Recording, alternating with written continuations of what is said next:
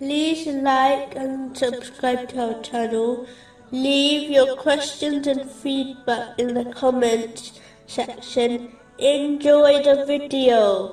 Continuing with the last podcast, which was discussing chapter 10, verse 15. Say, O Muhammad, it is not for me to change it on my own accord. I only follow what is revealed to me. In a narration found in Sunan Abu Dawood, number 4606, the Holy Prophet Muhammad, peace and blessings be upon him, warned that any matter which is not based on Islam will be rejected.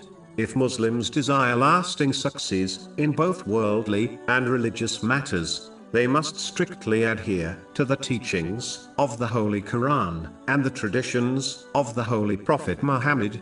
Peace and blessings be upon him, even though certain actions, which are not directly taken from these two sources of guidance, can still be considered a righteous deed.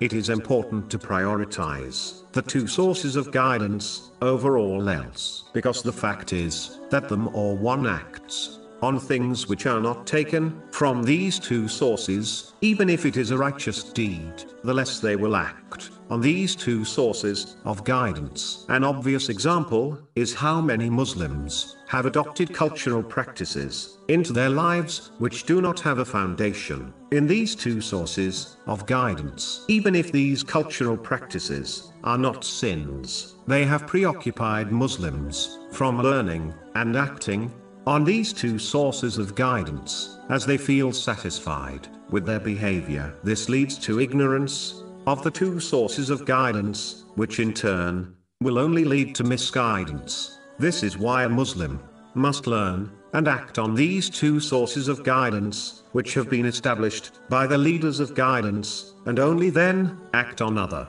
voluntary righteous deeds if they have the time and energy to do so.